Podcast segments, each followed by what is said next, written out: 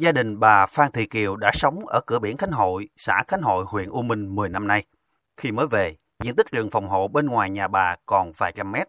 Những năm qua, biển cứ lỡ không bồi, không chỉ rừng mất hết, mà nhiều hộ dân sống bên ngoài nhà bà cũng phải dời đi hết. Gia đình bà Kiều chỉ còn cách biển vài bước chân.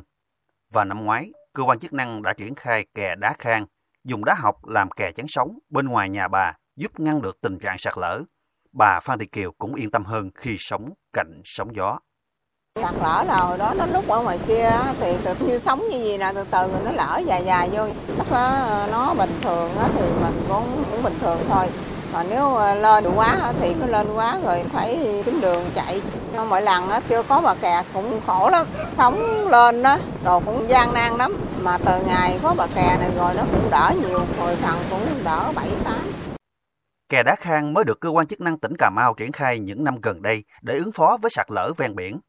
Hiện có 5 vị trí sạt lở với chiều dài khoảng 7 km được làm kè đá khang.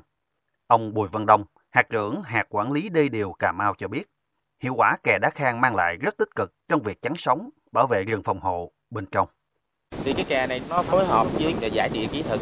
Khi mà xác định được cái luồng để bảo vệ thì thi công theo cái đường viền lở để bảo vệ vừa chống sạt lở vừa bảo vệ cái đai rừng còn lại. Cái giải pháp kỹ thuật đó, thì cái kè này được mình thiết kế là với cao trình dương 1.5 rồi là cái máy cái máy kè là phía trước là máy 1.5 còn cái máy kè ở phía rừng là họ dùng cái loại đá học đó để chúng ta đổ cái cái xe cuốc móc đá từ xà lan bên ngoài ta đổ lên.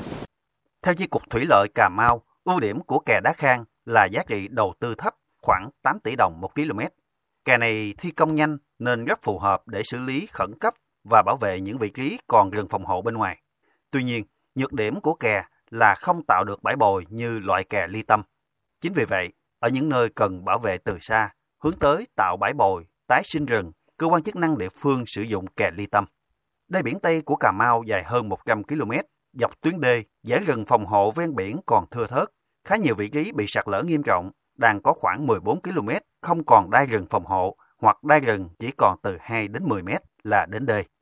Từ năm 2012 đến nay, ngành chức năng Cà Mau đã triển khai nhiều giải pháp công trình bảo vệ đê biển Tây.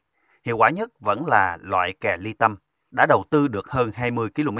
Nhiều vị trí có công trình kè đã tạo bãi bồi, khôi phục đai rừng phòng hộ như vị trí kè ở xã Khánh Tiến, huyện U Minh, xã Khánh Bình Tây, huyện Trần Văn Thời.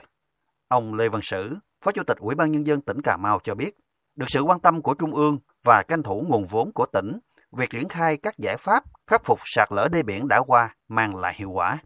Hàng năm, địa phương đều triển khai đánh giá cụ thể từng giải pháp để rút kinh nghiệm, hướng tới đầu tư làm sao đạt hiệu quả cao nhất. Việc đầu tư cũng hướng tới căn cơ, dài hạn nhằm ứng phó với sạt lở ngày càng nghiêm trọng Tuy nhiên, thực tế nguồn lực chưa đáp ứng được yêu cầu. Thời gian tới, việc triển khai bảo vệ đê biển Tây vẫn cấp bách và từng nơi, từng vị trí sẽ có từng giải pháp phù hợp. Ông Lê Văn Sử cho biết thêm.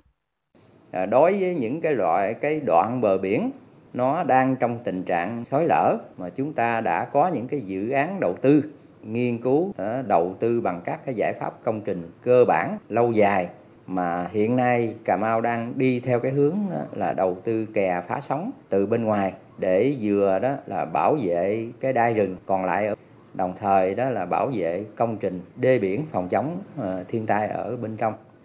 Trung bình mỗi năm Cà Mau mất khoảng 400 hecta đất và rừng phòng hộ ven biển. Đặc biệt vào mùa mưa bão hàng năm, triều cường dâng cao kèm theo sóng lớn đã nhiều lần tàn phá đê biển Tây Cà Mau, nguy cơ gây vỡ đê. Bên cạnh hỗ trợ của Trung ương trong đầu tư các công trình, tỉnh Cà Mau cũng triển khai nhiều giải pháp ứng phó tạm thời tại các điểm sạt lở nghiêm trọng, qua đó giúp bảo vệ bờ biển, đê biển và đảm bảo ổn định đời sống người dân.